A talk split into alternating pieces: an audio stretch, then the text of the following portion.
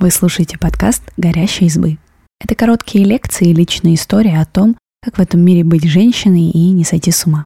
Сегодня мы поговорим о том, что делать, если родители все время вас критикуют. Свою историю рассказала Инна Холодней. Моя семья всегда была скорее обеспеченной.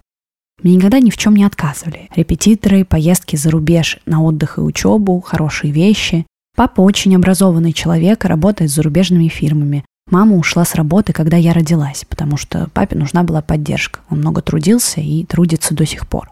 Один из девизов нашей семьи – все должно быть как у людей. Иногда это очень утомляет, потому что такая позиция накладывает ограничения на собственные желания и решения. Приходится укладывать себя в трафарет какого-то нормального человека. Сейчас мне двадцать семь, и я от этого устала.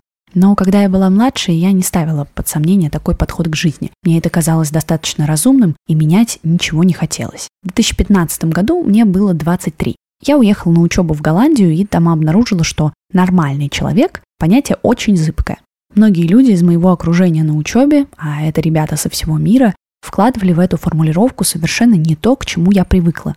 Для меня оказалось новым и удивительным, что можно делать то, к чему лежит душа. Быть непохожим на других и при этом считаться нормальным и заслуживающим любви и принятия. Примерно тогда я впервые задумалась о том, как проходило мое детство, и поняла, что некоторые вещи в нем были не очень хорошими. Да, мне никогда не запрещали ничего из того, что считалось правильным, но если я выходила за рамки роли хорошей девочки, меня заставляли к ней возвращаться. Я не помню, чтобы принимала решение без оглядки на семью.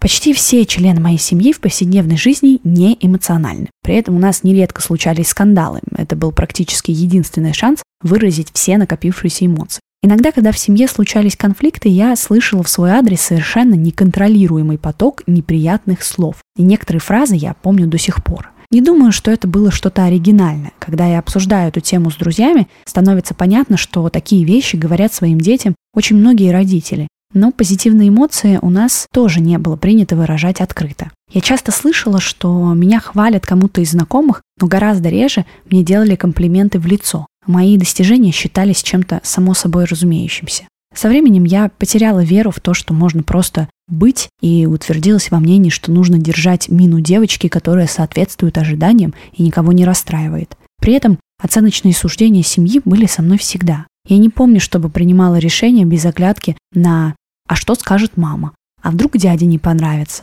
Очень часто, делая что-то, я заранее готовилась оправдываться и ругаться, отвоевывать себя. И я не могу вспомнить, когда у нас начала работать именно такая схема. Мне кажется, что так было всегда. Самое яркое воспоминание из девятого класса. Мы едем на машине от дяди. За окном ночная Тверская. Я сижу на заднем сиденье машины и тихо плачу, потому что понимаю, что пойду учиться на юрфак. Хотя совсем этого не хочу. Я до сих пор не могу вспомнить, куда же я на самом деле хотела поступать. Зато я очень хорошо помню, какую злость и беспомощность я чувствовала от того, что мои желания совсем не важны.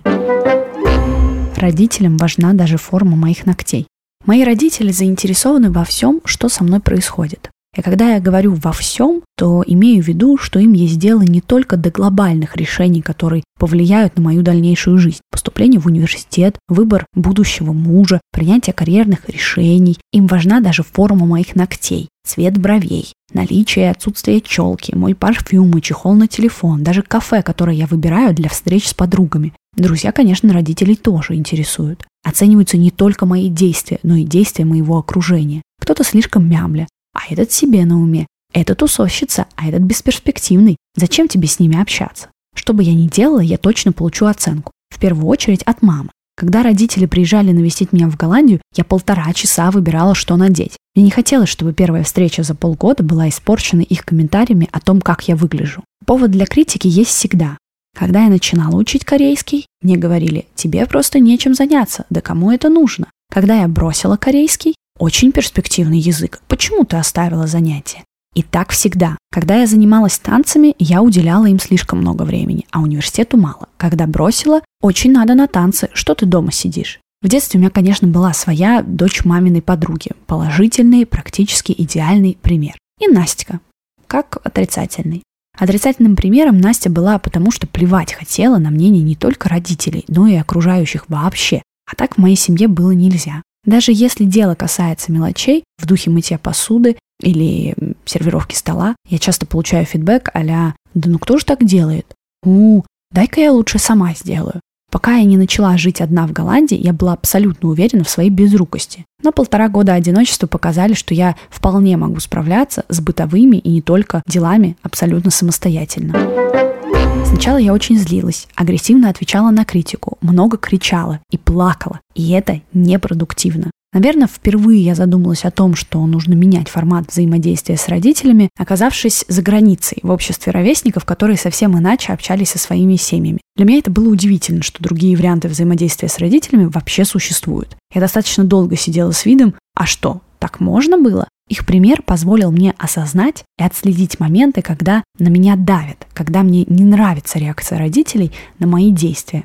Сначала я очень злилась, агрессивно отвечала на критику, много кричала и плакала. Это был не самый продуктивный метод. Он давал выход моим эмоциям, но не менял поведение и отношения родителей. Я, наконец, стала вербализировать свое недовольство и закреплять для себя мысль, что мне не нужна критика, если я о ней не просила. Когда первая волна гнева схлынула, я начала более мягко указывать на то, что порой родительские советы мне не нужны. Я могу разобраться сама, а их вмешательство нарушает мои границы. Я стала чаще умалчивать о своих решениях, так как я пришла к мысли, что некоторые вещи их просто не касаются. Два года назад я сделала татуировку, которая напоминает мне о том, что я всегда могу опереться на себя. Даже если кто-то не одобряет мои действия, главное, чтобы их одобряла я.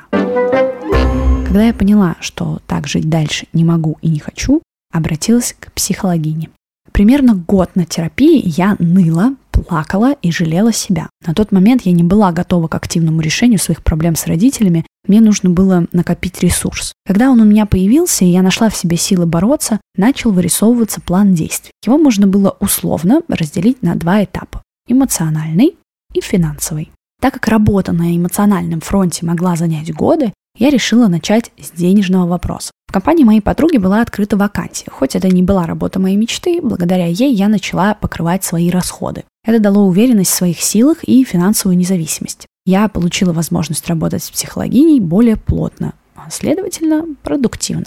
К сожалению, не могу сказать, что я полностью сепарировалась от семьи. Пока нет. Да, я больше не живу с мамой на одной территории, но за квартиру, где я живу, платит мой отец. Мне тяжело даются отношения с финансами, хотя сейчас я по большей части обеспечиваю себя сама. Но мне не всегда удается разумно подходить к планированию финансов. Я, наконец-то, дорвалась.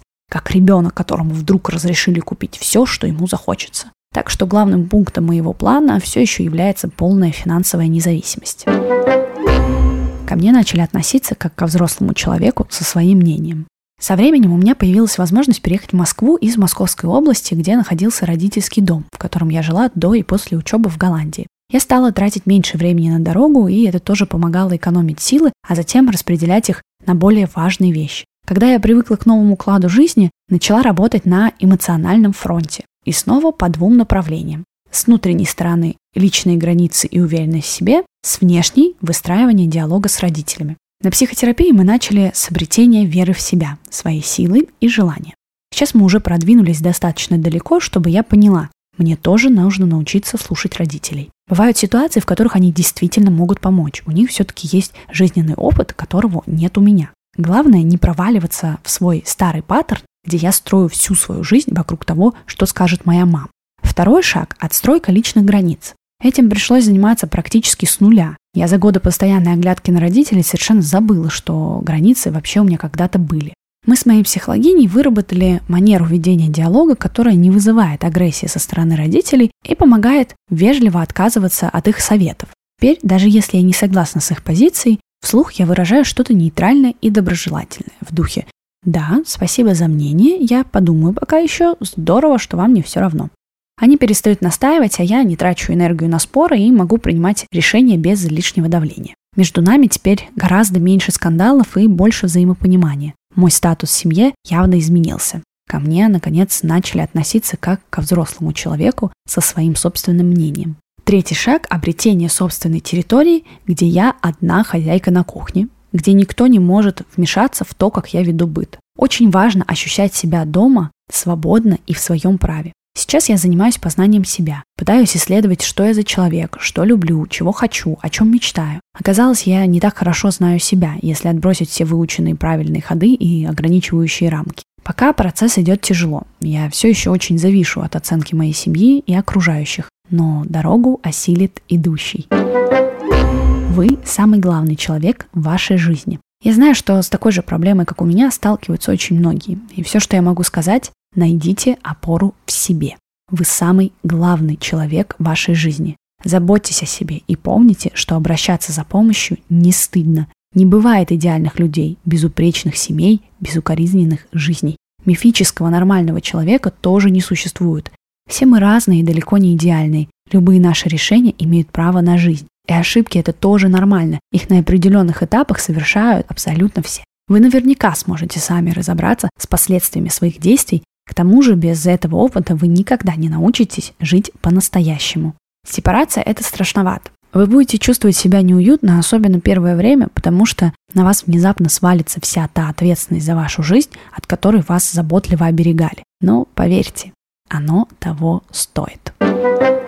Спасибо, что послушали этот выпуск. Автор текста Ангелина Грин. Подписывайтесь на наш подкаст. Следующий выпуск через неделю. Пишите в комментариях о своих впечатлениях и обязательно делитесь подкастом с друзьями. Пока!